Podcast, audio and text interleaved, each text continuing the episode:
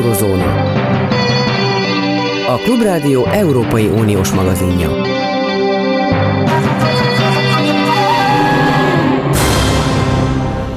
Jó napot kívánok! A Klubrádió stúdiójából Hardi Mihály köszönti önöket. Zentai Péter kollégám külföldi utazása miatt nem tud itt lenni most a budapesti stúdióban. Három nagy témával foglalkozunk a mai adásban. Egyrészt az amerikai-ukrán viszonyjal, másrészt az afganisztáni kilátásokkal, a műsor második felét pedig kizárólag az Európai Unió várható őszi menetrendjének szenteljük. A vonalban pedig itt van már is velem Simonyi András volt washingtoni magyar nagykövet, illetve volt NATO nagykövet, akivel elsősorban a szerdai Biden-Zelenszky találkozó hátterét szeretném megvitatni. Jó napot kívánok! Jó napot kívánok! Nos, az egyik legfontosabb bejelentés az volt, hogy hát maga a, az, hogy létrejött ez a találkozó, már az is egy nagyon fontos dolog volt, hiszen az ukrán elnök hiába kilincselt Washingtonban, illetve az ukrán diplomácia Trump idején, ez nem jött létre, már pedig Biden kétoldalú találkozói közül Európából a második vezető volt Volodymyr Zelenszky, az ukrán vendég, tehát ennek már önmagában is van jelentősége. Ez így van, és azt kell mondani, hogy ukrán szempontból mindenképpen rendkívül sikeres volt a látogatás. Én sokakkal beszéltem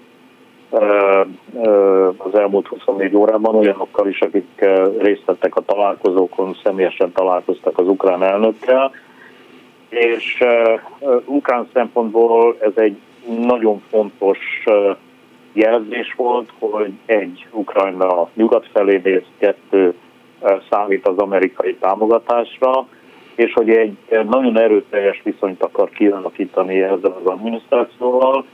Biden szempontjából viszont azért volt különösen jelentős ez a találkozó, mert néhány héttel a véleményem szerint szerencsétlen északi áramlat kettővel kapcsolatos lépések után, és az afganisztáni mondjuk úgy, hogy hát még jó indulattal sem nevezhető sikeres kivonulás után néhány nappal, úgyhogy izgalmas pillanat volt. Meg kell mondani, hogy Zelenszky hihetetlenül ügyesen, okosan és államférfihoz méltó módon tárgyalt Amerikában, és ez, ennek önmagában is fontos, ez önmagában is fontos jelzés, majd meglátjuk, hogy mik a gyakorlati következmények. Kezdjük akkor a gazdasági témával. Az északi áramlat nevű gázvezeték, az ugye az a vezeték, avassuk be a hallgatókat is, amely az Észak-Oroszországi a Balti-tenger partján fekvő Viborg városából a tenger alatt jut el a németországi Greifswaldba. A jelentősége pedig az, hogy nem Ukrajnán keresztül és Lengyelországon keresztül halad Németország irányába, tehát így Ukrajna egy nagyon jelentős gázszállítási tranzit díjtól esik el, ami nyilván az ukrán költségvetésben is fontos, és az Egyesült Államokban eddig ambivalens volt a viszony ezzel az északi áramlattal kapcsolatban. Bidenék végül is úgy döntöttek, hogy nem léptetnek életbe újabb szankciókat emiatt Oroszországgal szemben. Jól foglaltam össze?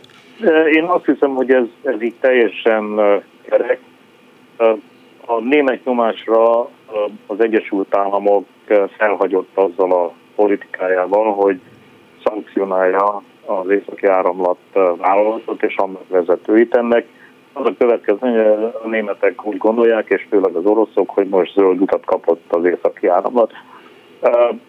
A nagyságrendet azért érzékeltetni kell, Ukrajna 2 milliárd eurónyi bevételtől esik, esik el, de ennél fontosabb az, hogy ettől kezdve Ukrajnának, hát ugye Ukrajna stratégiai jelentősége, mint egy kapcsolata az oroszok és Európa között, hát ez háttérbe szorult. Tehát ilyen értelemben nem csak gazdasági, hanem biztonságpolitikai vetülete is van a dolgoknak.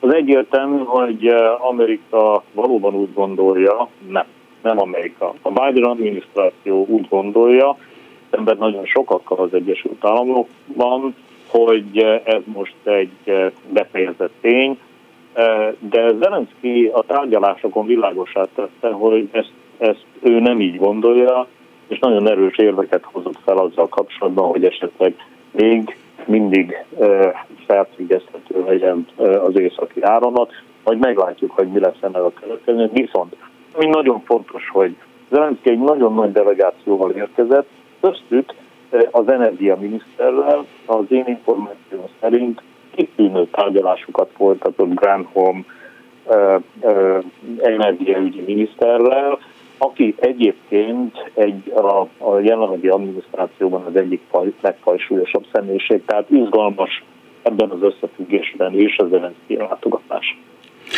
Ami fontos, legalábbis biztonságpolitikai szempontból, az az a washingtoni bejelentés, hogy az Egyesült Államok 60 millió dollár értékben vállalt kötelezettséget különféle fegyverek, elsősorban például páncéltörő irányított rakéták szállítására Ukrajna számára, tehát ez bizonyos szempontból azt jelenti, hogy Ukrajnának egy lépéssel több eszköze lesz arra, hogy egy váratlan mondjuk azt, hogy a, a, a kelet-ukrajnából induló agresszióval szemben esetleg fel tudjon lépni. Ugye ez is bizonyos szempontból változás az amerikai politikában, hiszen az Obama adminisztráció nem szállított ilyen típusú fegyvereket, csak rádióberendezéseket, vagy, vagy testpáncélt a katonák számára, esetleg egyenruhát, de semmiképpen sem ilyen fegyvereket. Aztán Trump idején megindultak a szállítások.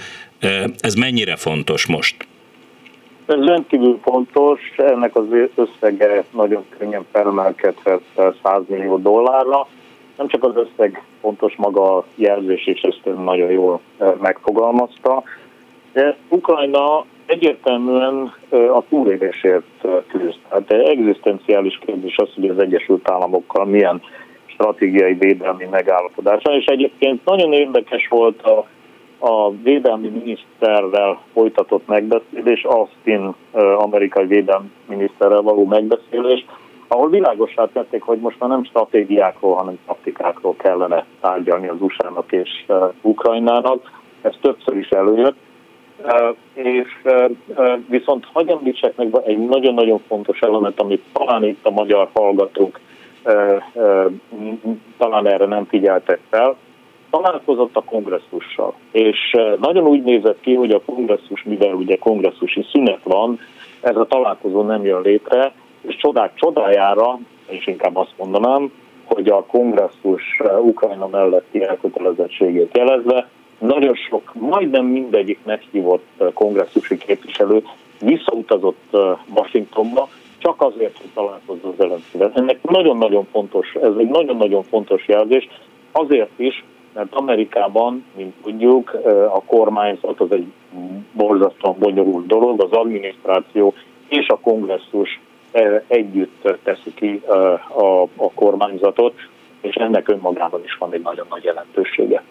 Biden egyébként szavakban is hitettet Ukrajna, illetve az európai politika mellett, hiszen arról beszélt, hogy egy egységes, szabad és békés Európa mellett teszi le a voksot az Egyesült Államok, ami hát ugye az afganisztáni kivonulás másnapján azt volt hivatott talán mm, eloszlatni azokat a kételyeket, hogy, hogy az Egyesült Államok kevésbé érdeklődik a világ dolga iránt, és inkább befelé fordul. Tehát itt mégiscsak volt egy európai elköteleződés. Ön pontosan fogalmaz, én azt hiszem, hogy valóban erről van szó, és Biden ki is használta ezt a lehetőséget, hogy egy erős üzenetet küldjen azzal kapcsolatban, hogy Amerika megbízható szövetséges.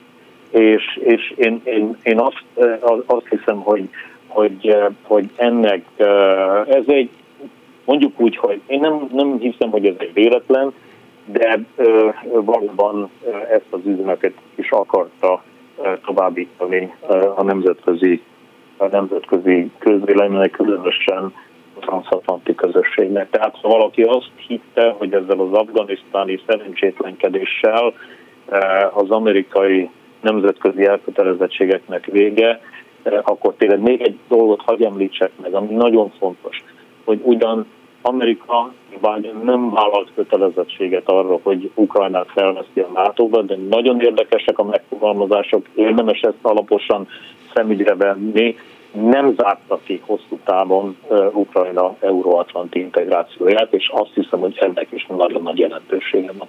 Hát ennek az üzenetnek különösen a Bemrakpart, vagyis a magyar külügy számára van fontos üzenete, hiszen Magyarország rendre blokkolja mind a közeledést az Európai Unióhoz, de különösen a NATO-hoz, tehát olyan, minthogyha fogalma, hadd fogalmazzak akkor egy kicsit sarkosan, mint hogyha moszkvai kottából játszana a magyar diplomácia ebben a kérdésben, és blokkolja Ukrajna közeledését az Atlanti Szövetséghez. Ennél pontosabban is tudtam volna fogalmazni vajon addig, amíg nyitottak ezek a Ukrajna körüli katonai konfliktusok, tehát mind a Krim elcsatolása, mind Kelet-Ukrajna, tehát az, az a régió, ahol, ahol Oroszország igényt tart ennek a régiónak valami fajta integrálására vagy közeledésére Oroszországhoz. Amíg ez a konfliktus nyitott, addig nagy valószínűséggel nem sok reményt táplálhatnak az ukránok arra, hogy a NATO-hoz valamilyen formában szorosabban tudnak csatlakozni. Tehát a NATO-nak nem érdeke egy, egy újabb görög-török ellentét importálása. Nem, de én azért, hát először is ugye a, a, görög-török ellentét az azért bonyolultabb, mert két NATO tagországról van szó, Hozzáteszem, hogy azt a játékot viszont nagyon sokan nem fogadjuk el, hogy Ukrajna annak legyen a fogja, hogy az oroszok, az oroszokkal van egy nem általuk kezdett konfliktus, ahol Ukrajna a saját integritását védi egy agresszorral szemben, és ezért Ukrajna ne közeledhessen az európai intézményekhez. Tehát valóban vannak, akik így fogalmaznak, én viszont azt mondom, hogy az Egyesült Államoknak, az Európai Uniónak az a kutya kötelessége, hogy segítse, hogy Ukrajna helyzete rendeződjön, Ukrajna visszakapja az elfoglalt területeket, és meginduljon Ukrajna nyugati integrálódása. Egyébként egy erőteljes, nagyon erőteljes üzenetet küldött Zelenszky, Ukrajna Európához és a transatlanti térséghez tartozik. Punktum. És ezt, ezt, ezt ennél világosabban nem lehetett volna fogalmazni, és meg kell mondani, hogy még egyszer ismétlem, amit az elején mondtam, hogy államférfiként viselkedett. Tehát ez mindenképpen Zelenszky szempontjából egy sikeres washingtoni látogatás volt. Abszolút hogy még azért a nagyságrendeket egy picit a katonai együttműködés szempontjából helyre tegyük. Ugye ez a 60 millió dollár, ez 18 milliárd forint, ha nagyon cinikusan akarnék fogalmazni, ezt Mészáros Lőrinc mellényzsebből kifizeti, és ha mellé tesszük, hogy a magyar katonai kiadások 2,4 milliárd dollár tesznek ki, azért így ebből lehet érzékelni, hogy mekkora, milyen mértékű katonai együttműködésről van szó, tehát itt ez azért egy viszonylag kis lépés. Igen, de megnyitja a kaput a további együttműködésre, és önmagában egy fontos jelzés, hogy egy partnerországgal, nem szövetséges országgal, partnerországgal egy ilyen megállapodás születik. Tehát ismétlem azt, amiről már az elég beszéltünk, hogy ennek igazándiból nagyon komoly politikai jelentősége van. Ukrajna hozzájuthat szofisztikált eszközökhöz, és, és én nem a, nem a számokon lovagolnék, hanem ennek a, ennek a jelentősége. Azzal együtt, hogy én Washingtonból is úgy gondolom, hogy ennél sokkal többet kellene adni Ukrajnának. Simonyi András volt Washington, illetve NATO nagykövetnek nagyon szépen köszönöm, hogy megvilágította az eurozóna hallgatói számára ennek az ukrán-amerikai csúcs találkozónak a hátterét. Viszont hallásra. Én, köszönöm, én köszönöm a figyelmet. Eurozóna. A Klubrádió Európai Uniós magazinja.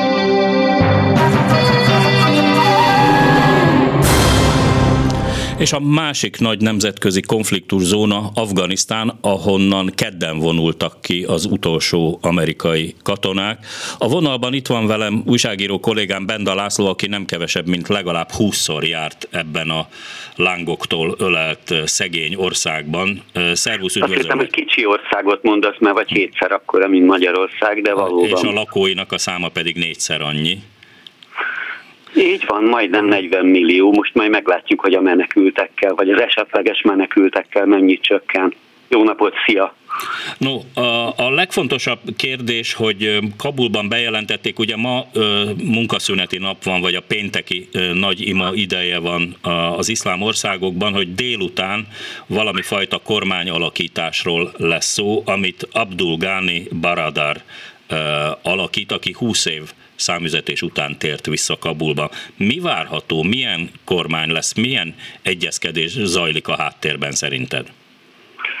Ez nagy kérdés, volt is és marad is, mert csak ugyan ma délutánra, hát ott hova tovább már lassan 5 óra lesz. Ma délutánra ígérték a kormányalakítást, igaz, azt is hozzátették, hogy az Ark Palace-ban, vagyis az elnöki hivatalban egy ceremónia tévé által, persze a közszolgálati televíziók által nem csekély elfogadottsággal közvetített adásban fogják ezt bejelenteni. Ami kiszivárgott különböző afgán forrásokból, az nagyjából az, hogy a tálibok akármennyire is voltak közben ilyen koordinációs tanácsra utaló hatalomátvételi tárgyalások, néhány ilyen, hát majdnem renegát politikus mondtam az előző kormányzatból, az biztos, hogy a kulcstárcákat meg akarják tartani magukat maguknak. Az is biztos, hogy ez a Mulla Abdulgani, vagy Abdulgani Baradar Mulla, az a Baradar, ez a Bradernek a mindent el ferdítő, pastunizált változata, tehát a tesóm, ez a gerilla neve. Ezt Harlemben jól megértenék New Yorkban.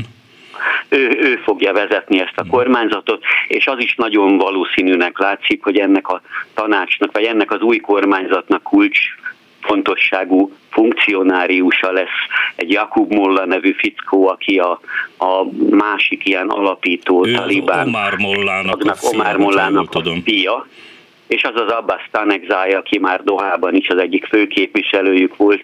Elképzelhető, hogy a fiú, tehát az előző ember, ő lesz a honvédelmi tárca gazdája, és ez az Abbas Tanekzai pedig a külügyeket viszi, hiszen ő Indiában katonai akadémián is tanult, és meglehetősen jól, vagy a többieknél jóval jobban tud angolul. Az, hogy kit vonnak bele, vagy hogy ennek az önjelölt közvetítő bizottságnak a tagjai bealkutták-e magukat egy leendő kormányzatba, ezt még nem lehet tudni, legalábbis most pénteken, nem kora délután.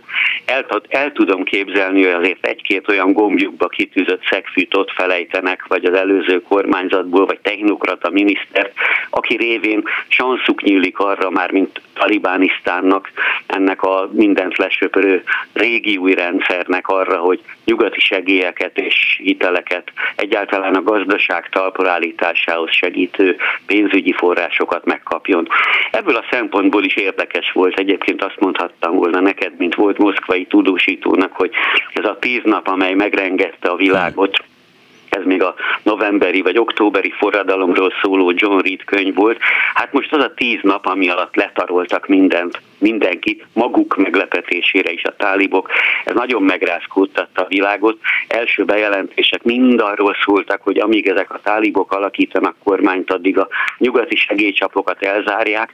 Ehhez képest eh, most zajlott, zajlik egy külügyminisztéri Európai Uniós tanácskozás, ahol például a kulcsfontosságú Németország külügyminisztere Heiko Mász már is bejelentette, hogy Hát azért bizonyos feltételek mellett felújítjuk a korábban leállított segélyszállítmányokat Afganisztán számára, de előfeltétel az, hogy, hogy a, a tálibok tartsák tiszteletbe az emberi jogokat, a nők jogait, amit nem tettek meg előző uralmuk idején 1996 és 2001 között, hogy a legtöbb ember Afganisztán lezárt határai ellenére, aki szándékozik, az elhagyhassa az országot, és ezért is kell tárgyalni a, a tálib rendszerrel, mindegy, hogy mennyire lesz ez ilyen inkluzív, mindenkit belefoglaló, amiben én nem nagyon hiszek, és ennek jegyében mondta azt a luxemburgi külügyminiszter például ezen a szlovéniai EU tanácskozáson, hogy ez persze nem jelenti azt, hogy elismernénk a talibokat, de központi kérdés lehet az, hogy emberek millióinak segíteni tudjunk. És erre utaló jel volt az is, hogy egyébként az ENSZ menekültügyi bizottságának van egy ilyen polgári utas szállítmányokat biztosító cége, az UNASZ, ami már is felújított bizonyos légijáratokat a pakisztáni főváros, illetve Afganisztán északi részén megbúvó Mazari Sharif, illetve a déli részén levő Kandahar felé, de a kabuli repülőtér szakemberek hiány továbbra sem tud teljes mértékben üzemelni, vagy működni sem egyáltalában. Úgyhogy ahhoz, hogy ezeket a légihidakat kibővítsék, és vagy 160 ilyen segélyszervezet számára lehetővé tegyek, tegyék, hogy Afganisztán nyomorgó, szárazság miatt, táliburalom miatt, az elmúlt időszak korrupciója és egyéb botrányai miatt lepusztult gazdaságát valahogy talpra állítsák.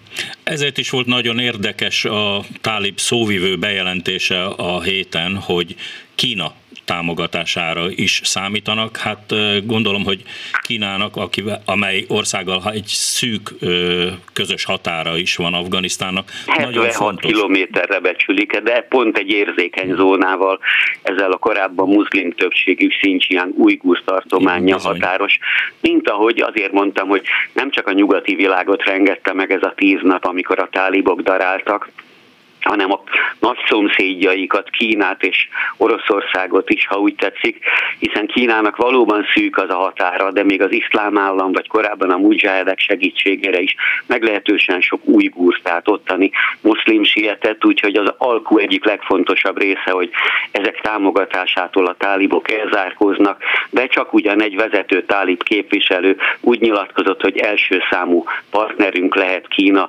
gazdasági téren. Na most Kínának, hogyha nem beszélünk ezekről az újgúr lakta, vagy korábban újgúr többségi területekről, vagy éppen Tibetről, akkor nincs gyarmati múltja, vagy gyarmatosító múltja, de az biztos, hogy a, a Xi Jinping kínai elnök által meghirdetett egy út, egy jövezet nagy világgazdasági globális projektbe szívesen bekapcsolnák Pakisztánon hát keresztül Nem Afganisztán. is beszélve ugye Afganisztán természeti kincseiről, amelyekre a modern világgazdaságnak nagyon nagy szüksége van, és amit már a szovjet megszállás idején már szovjet tudósok, geológusok felmértek, hát Kínának rögtön megindult a, hogy mondjam, külkereskedelmi nyál elválasztása, hogy ezekre ugyanúgy rátegye a kezét, mint Afrikában nagyon sok bányára például.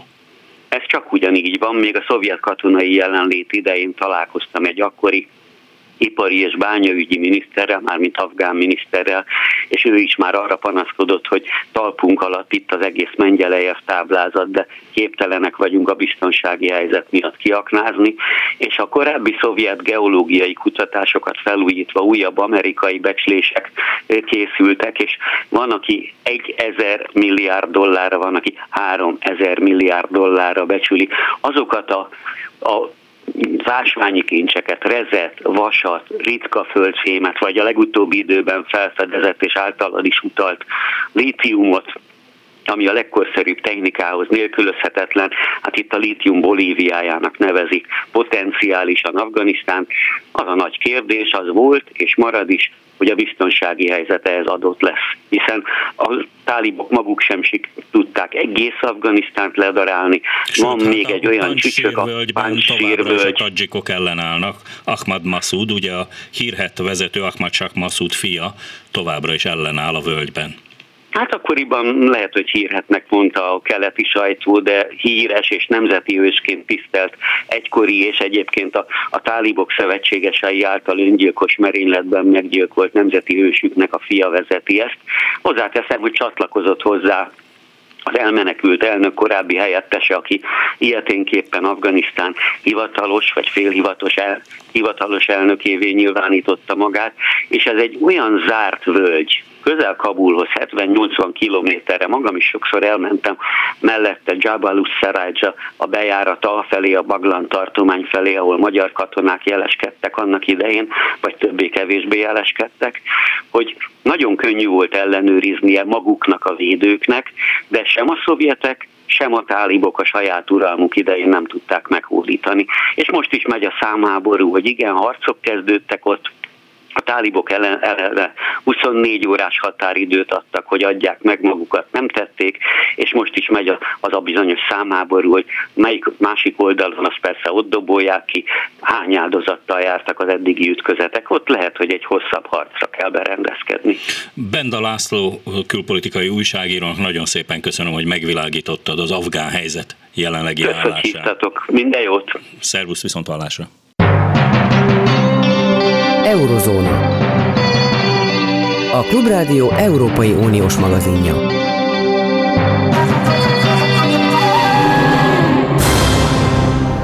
És szűken vett európai témákkal folytatjuk az eurozóna második részét. A vonalban itt van velem Arató László, tudósító kollégám Brüsszelből. Szervusz, jó napot kívánok! Szervusz, jó napot kívánok én is mindenkinek! Arra szeretnélek kérni, hogy vázoljuk föl, mi lesz az őszi menetrend az Európai Unió különböző testületeiben.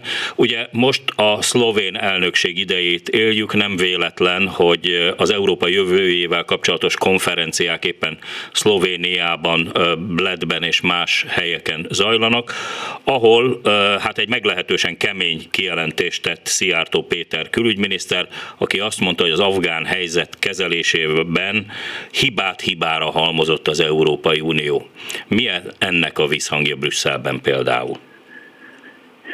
Igen, a, az afgán helyzet az, hát végül is mondhatjuk, hogy teljesen váratlanul ért az Európai Uniót, bár itt ezzel kapcsolatban meg kell jegyezni, hogy az EU meg hát általában nemzetközi, nemzetközi közösség hajlamos ilyen hibákra, hogy lehetséges kihívásokat alul kalkuláljon.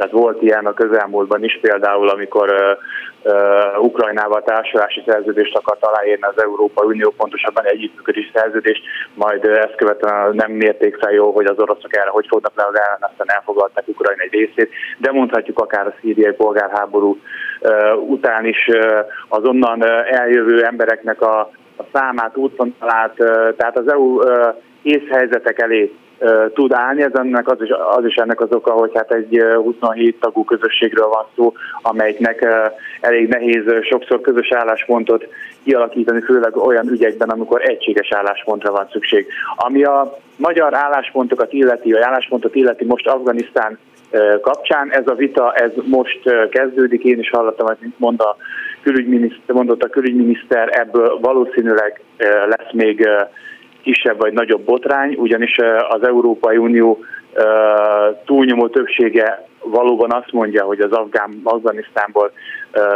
eljövő embereket, elmenekülő, elüldözött embereket jobb lenne a régióban tartani, tehát az környező országokban, erre az Európai Unió pénzt fog költeni. Viszont akik sérülékeny csoportok tagjai, konkrétan üldözik őket, konkrétan életveszélybe vannak, nők, gyerekek, stb. és nem lehet garantálni a, a boldogulásukat, a megélésüket, a túlélésüket, azokat az Európai Unió be fogja fogadni. Na most ebben a, ebben a dologban azt már lehet látni, hogy Magyarország nem fog részt venni, tehát itt amikor e- arról lesz szó, hogy elérik az Európai Unió határait, de az is lehet, hogy még már a menekült táborokban lesznek ilyen helyzetben, és akkor onnan fogják őket elhozni gyerekeket, asszonyokat, akkor a tagállamok fognak felajánlásokat tenni, Magyarország meg nem fog felajánlásokat tenni, és hát ez megint eljutunk a szolidaritás kérdéséhez, hogy az Európai Ami Unió... szólva egy európai közös érték. Igen, igen, pont ezt akartam mondani, az Európai Unió az nem, nem csak egy gazdasági vállalkozás, hanem egy értékközösség. Ez az, amiben Magyarország mindig konfrontálódik a többiekkel, és ezt nyugodtan mondhatjuk, hogy ez teljesen visszatérő elem, tehát amikor az EU tagállamok azt mondják, hogy már pedig nekünk vannak olyan szempontjaink, amik fontosabbak, mint a pénzügyi érdekek, és akkor igenis tessék áldozatot hozni ezen a fronton, akkor Magyarország azt mondja, hogy köszönjük, mi ebből nem kérünk, nem mi féltjük a biztonságunkat. Szóval ezek a viták hát Afganisztán... Bocsánat, ez egy nagyon skizofrén helyzet, tehát ez egy kicsit olyan, mintha a magyar játékos a Barcelona öltözőjébe Real Madridos mezbe akarna bemenni. Tehát nem lehet ezt csinálni, hogy kint is vagyunk, vagy megbent is vagyunk. De úgy, hogy előtte lefejeli a csapattársakat. Igen. Tehát igen, igen. Szóval ez nagyon, tehát amikor magyar politikus akár itt Brüsszelbe, akár máshol Európai Uniós ügyben nyilatkozik, akkor, akkor az, azt lehet érezni, hogy ez a magyar közönségnek szól. Na most ettől függetlenül, tehát mondjuk a magyar választó, tehát ezeket, ezeket pártpolitikai megnyilvánulásoknak kell értékelni, még akkor is, hogy ezt egy miniszterelnök vagy egy, vagy egy külügyminiszter mondja, de ugyanakkor ennek az egésznek van európai lecsapódása. Tehát amikor, amikor mindenki hoz valamiféle áldozatot és kompromisszumot köt, és keresi a kompromisszumot, akkor, akkor nagyon rosszul veszi ki az magát, hogy, hogy van egy ország, amelyik élből állítólag elvi okokból elutasít minden ilyesmit, és ez vezet el odáig, hogy az európai tagállamok, a, a régi tagállamok, meg, de hát nem csak a régi tagállamok, hát most itt beszélhetünk Bulgáriától, Litvániáig, Olaszországtól, Svédországig, bármelyik országról, azt mondják, hogy nem jó az, hogyha külügyi kérdésekben egyhangúság van, mert egyszerűen az EU-t megbénítja, megbéníthatja egy-egy magyar vétó, amire sokszor is volt már példa, az EU gyengének, tehetetlennek bizonyul, és miközben ne felejtsük el, sokszor megjelenik az is, hogy ez a magyar vétó éppen akkor orosz vagy kínai érdeket szolgál. Tehát itt többszörös átétellel kell nézni azokat a lépéseket, amiket a nyilatkozatokat, amiket a magyar kormány tesz, hogy nem tesz. Hát mennyire bölcs, mennyire előrelátó ebben a magyar diplomácia, hiszen júliusban ugye megakadtak a nyári szabadságok miatt felfüggesztették azokat a tárgyalásokat, amelyek az újjáépítési alapokhoz való hozzáférésről, ennek a folyósításáról szólnak, és közben kezdenek felerősödni azok a hangok nyugat-európai partnerek, de mások részéről is, a befizetők részéről, hogy Magyarország cseppet sem érdemli meg, hogy részesüljön a közös újra, újraépítési alapból, ha nem járul hozzá a közös terhek viseléséhez.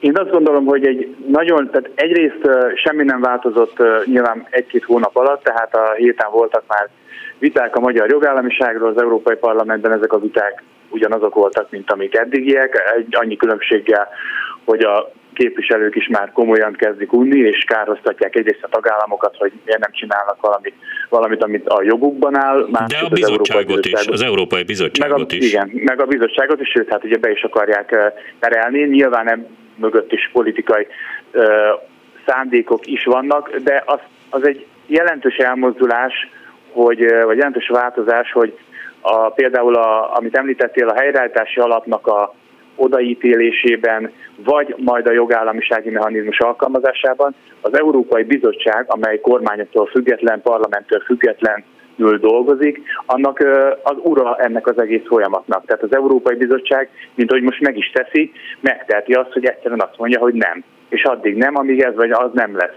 És ez, ez, ez nyilván egy olyan körülmény, amit a magyar kormány uh, is brüsszelezéssel szokott lereagálni, de most pont, most pont az történik, hogy az Európai Bizottság hátradőlt a karosszékben, és azt mondja, hogy hogyha szabad ezzel a képzavarral élni, és azt mondják, hogy nem adjuk oda, nem fogjuk támogatni a magyar fejlesztési terveket, helyreállítási terveket, addig, amíg a korrupció ellenes keretet például meg nem erősítik, és nem látjuk azokat az elfogadott jogszabályokat, intézményi szervezeti változásokat, amelyek ehhez szükségesek. És akkor nem. Tehát amíg ez nem történik, a bürokratikus időhúzásban Brüsszelben azért mesterek, tehát lássuk be, hogyha megmakacsolja magát a bizottság, és megmakacsolják, tehát ez a politikai megrendelés, hogy húzzák el ezt a, ezeket a tárgyalásokat a végtelenségig, ezt simán meg lehet tenni. Különösen úgy, hogy nincsenek határidők. Tehát uh, tulajdonképpen a bizottság saját hatáskörben ezt bármeddig csinálhatja, uh, és addig nem lesz pénz. És ugyanez vonatkozik a, az euró, a jogállamisági mechanizmusra, ahol viszont vannak határidők, de ott ugye már az a tét, hogy mondjuk a, a 7 éves költségvetésből Magyarországot megillető forrásokat felfüggesztik, vagy visszavonják-e, vagy oda se adják. És ott viszont vannak határidők, és nagyon szűkek. Tehát ott 8 hónapon belül az első kapavágástól a végleges döntésig el lehet jutni, és akkor elzárják a csapokat, és nincs pénz. Szóval, és ezt az Európai Bizottság megint ennek az ügynek az ura, tehát amikor ezeket a jogszabályokat meghozták, akkor ott már a bizottságnak az erősödése megfigyelhető volt. Ez emögött az is van nyilván, hogy a tagállamokat sem annyira bántja, hogy nem nekik kell mindenféle tanácsi döntéseket hozni, hanem majd a bizottság előterjeszt valamit, és akkor majd azt nem vétózzuk meg. Tehát kb. ez, ez várható majd a, a továbbiakban, hogyha ezek a jogállamisági kifogások megállnak. Tehát magyarán akkor Brüsszelben egy forró politikai őszre számíthatunk. Igen, egész biztos. Tehát azt, hogy a, hogy a Magyarországgal kapcsolatos ügyek lekerültek volna napirendre, azt abszolút nem mondhatjuk el, sőt felerősödtek Nyilván az afganisztáni helyzet sokat ront vagy bonyolít a helyzeten, ahogy hallottuk, ott is van egy, egy a többivel szögesen ellentétes magyar álláspont. Most, aminek, amivel igazán foglalkozni kellene, az a klíma jogszabálycsomag, de hát ez most a háttérbe kerül, ettől függetlenül fognak zajlani a munkák, tehát Magyarország itt is előkerül, mert ugye Magyarország nem támogatja ezt a csomagot, amiből megint óriási botrány lesz, tehát, vagy már van is, tehát ez a, ez a hozzáállás azért nem csak a menekültekkel kapcsolatban jellemzi a magyar kormányt. Arató Lászlónak, a Klubrádió brüsszeli tudósítójának nagyon szépen köszönöm az összefoglalót. Szervusz, viszont hallásra! Én is köszönöm, szervusz, minden jót! Eurozóna. A Klubrádió Európai Uniós magazinja.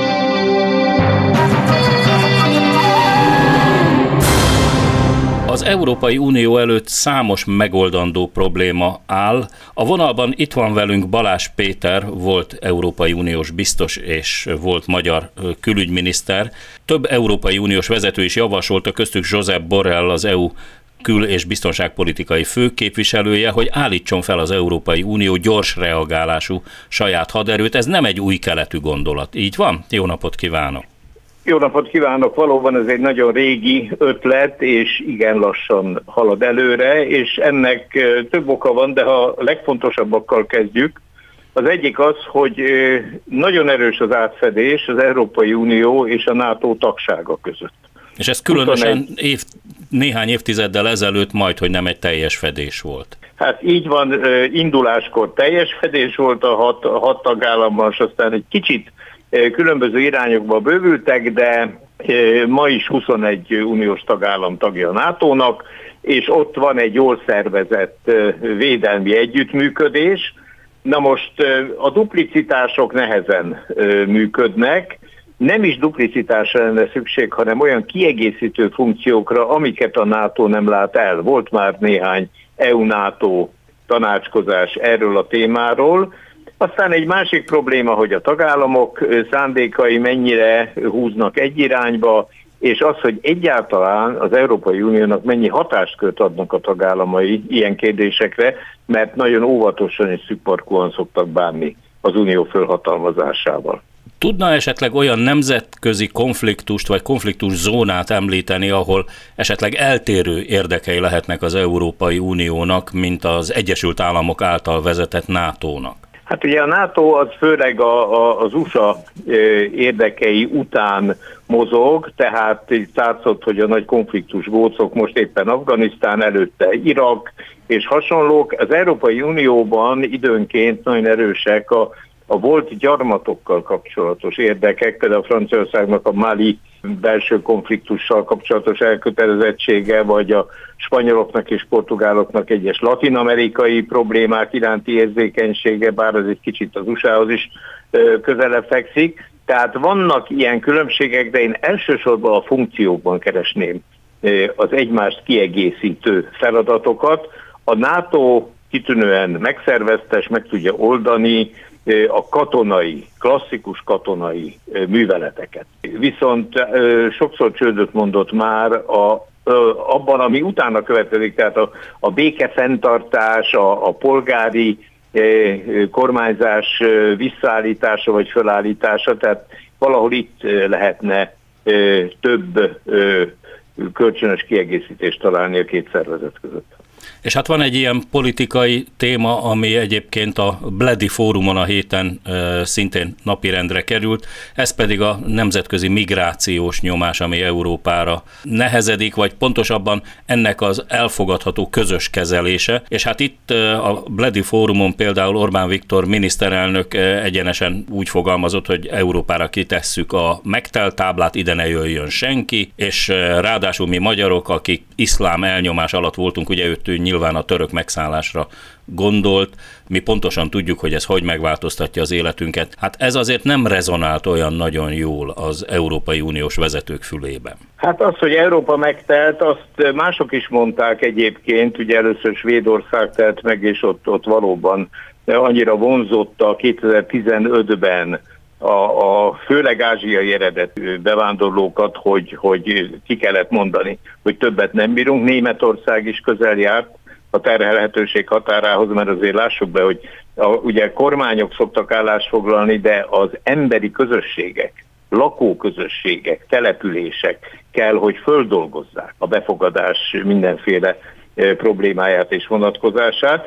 Na most ez egy dolog, és lehet gondolkodni, hogy miként tudunk humánus megoldásokat, biztonságos megoldásokat találni, ami az érintett emberek hát, szándékaival is találkozik. És egy egészen más dolog, hát Orbán Viktor egyszerre két bakot lőtt egyetlen lövéssel, mert az egyik, hogy hogy külön-külön többre megyünk. Hát ez olyan, mintha azt mondaná, hogy, hogy nyolcan nem bírtuk fölemelni az zongorát, de külön-külön majd fölemeljük. A probléma olyan nagy, hogy ugye a politikában azt szoktuk mondani, hogy azon a szinten kell kezelni a problémát, abban a dimenzióban, amelyen megjelenik.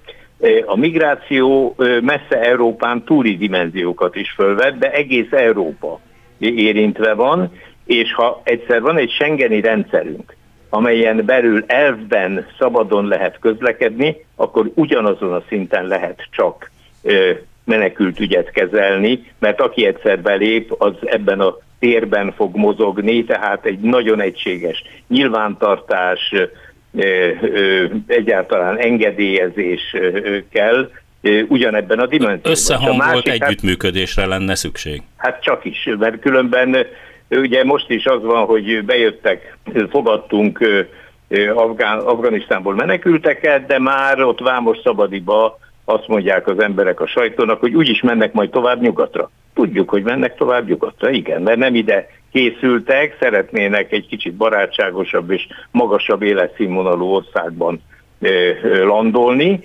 Na most ez is egy illusztráció arra, hogy egységes rendszer kell, tehát aki egyszer belépett, arról végig tudjuk, hogy hol van és mit csinál. És hát a másikra én nem sok szót vesztegetnék, mert az, hogy a török hódoltságnak mi köze van a mai migrációhoz, hát ez szarva közt a tőgyit sikerült eltalálni, és ugye itt Magyarország még a sor végén van a 150 éves török megszállással, az is csak az országnak a középső harmadában nagyjából, de hát a görögök vagy, vagy, vagy mások itt a Balkánon tudnának mesélni 500 éves török uralomról, ami semmilyen tekintetben nem befolyásolja a tengeren túli migrációval kapcsolatos mai eh, kezelés, maximum annyiban, hogy van, ahol van egy, egy iszlám kultúrájú népesség, Boszniában, Macedóniában, Albániában például.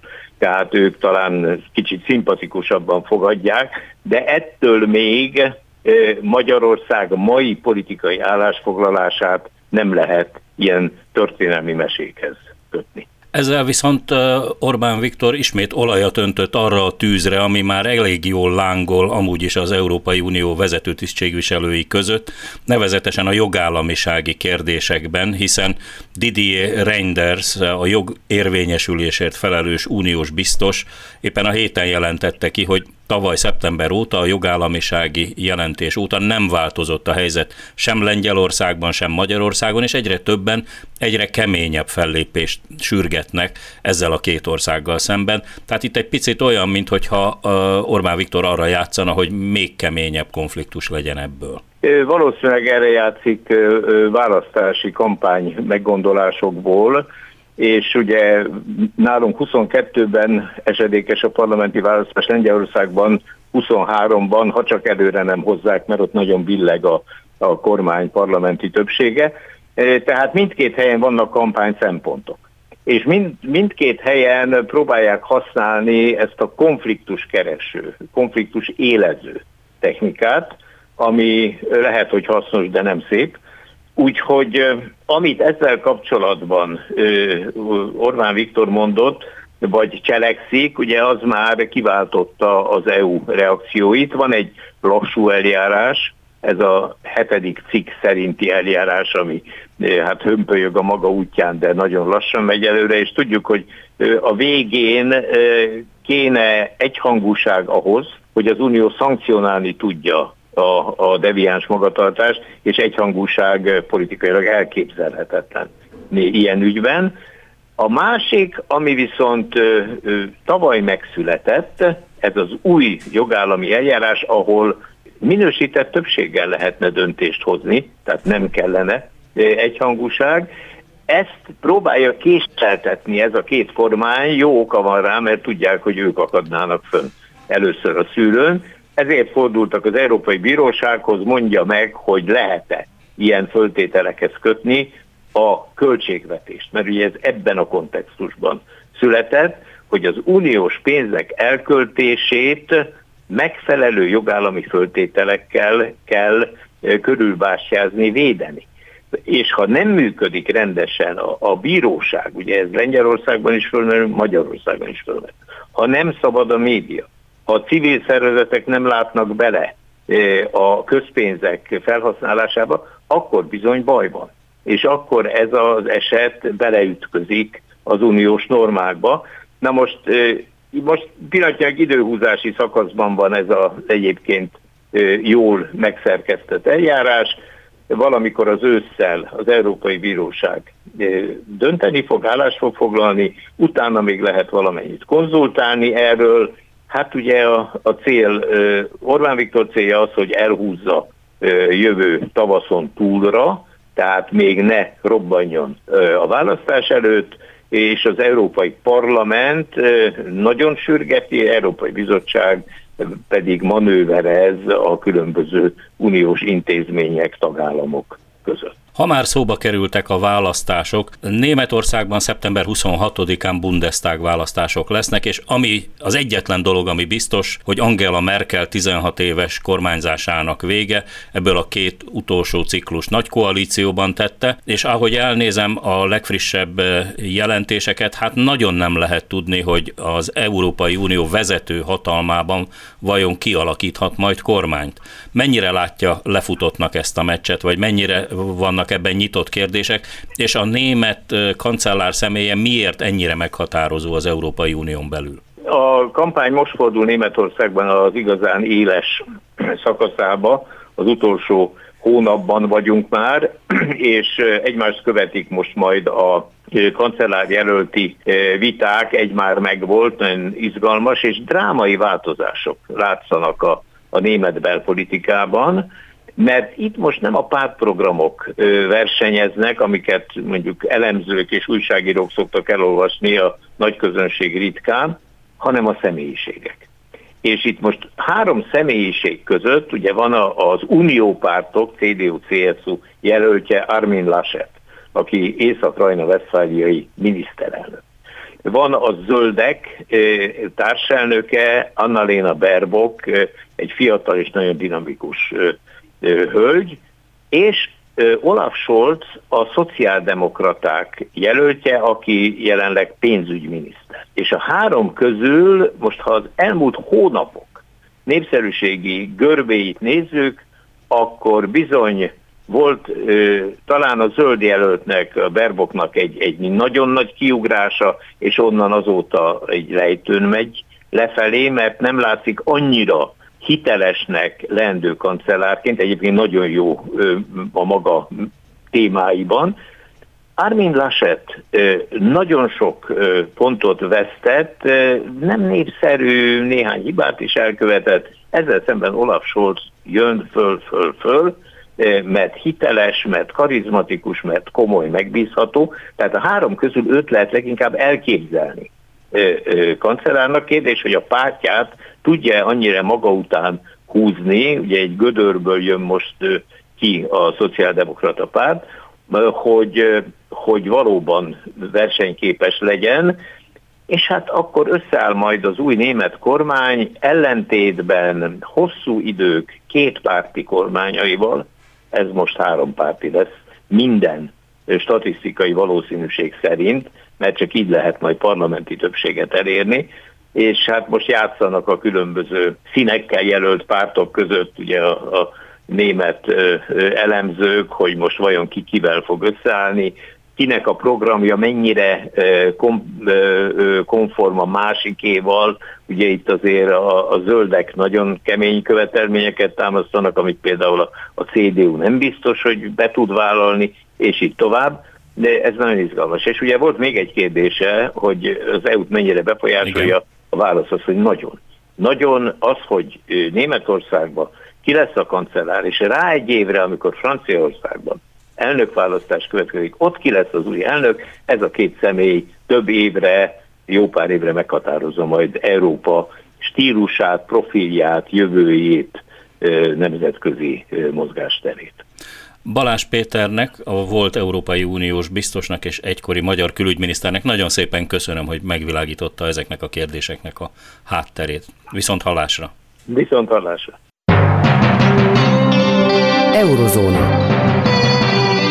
A Klubrádió Európai Uniós magazinja.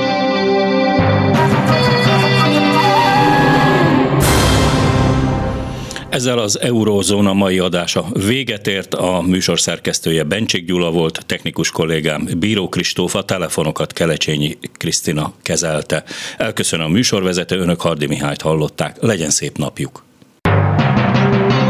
Önök a Klubrádió Európai Uniós magazinját hallották.